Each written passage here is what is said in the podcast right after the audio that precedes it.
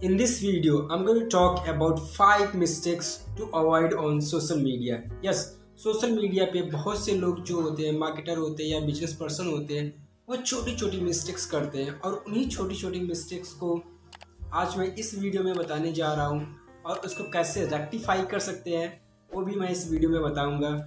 अगर आप जानना चाहते हैं कि आप कौन कौन सी छोटी छोटी मिस्टेक्स करते हैं और आप अपने बिज़नेस को या अपने मार्केटिंग स्ट्रैटी को और कैसे अच्छा कर सकते हैं। तो this video is going to be best for you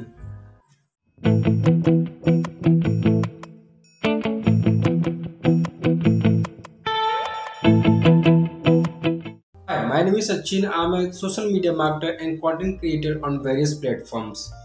as of now I have handle 50 plus brands helping them to generate leads and sales for their business and also building their brands via using social media platforms. One mistake is not having social media plan. Yes, चाहे आप छोटा business हो चाहे आप बड़ा business हो आपके पास एक दो दो एटलीस्ट जस्ट एक एक बैकअप में और एक आपके पास फ्रंट एंड में सोशल मीडिया स्ट्रेटजी होनी ही चाहिए सोशल मीडिया स्ट्रेटजी में आप इंक्लूड कर सकते हो कि आपका क्या गोल है आप क्या अचीव करना चाहते हो आपके क्या ऑब्जेक्टिव्स हैं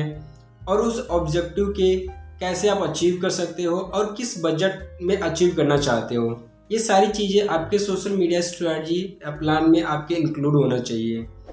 और बहुत सारे बिज़नेस क्या करते हैं, वो उनका मतलब है प्लान या स्ट्रेटजी का कि पोस्ट बनाना और पोस्ट कर देना सोशल मीडिया पे। रील्स अच्छा चल रहा है तो रील्स पोस्ट करो भाई। और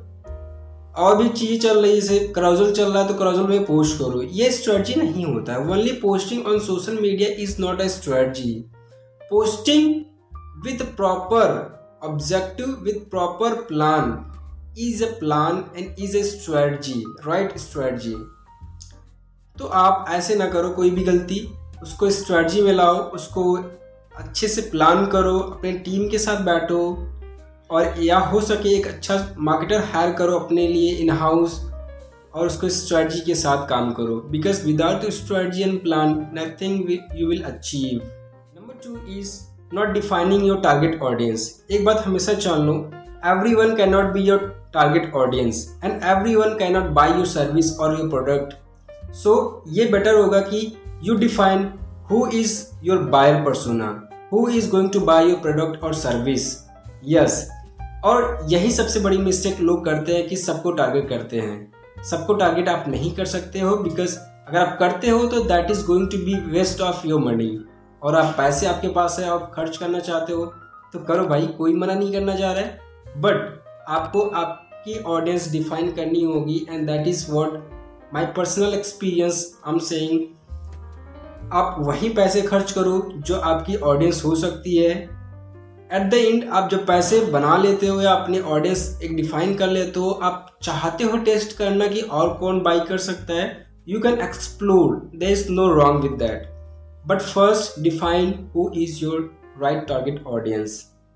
three is not using video content जैसे आपको पता है कि video content is the most consuming content on the internet yes आपको भी वीडियो कॉन्टेंट में आना ही होगा. चाहे आप फेस वॉइस आ सकते हो, चाहे आप वॉइस ओवर में आ सकते हो, चाहे आप एनिमेटेड वीडियोस हो, किसी भी तरीके से, जैसा कि वो पता है रील्स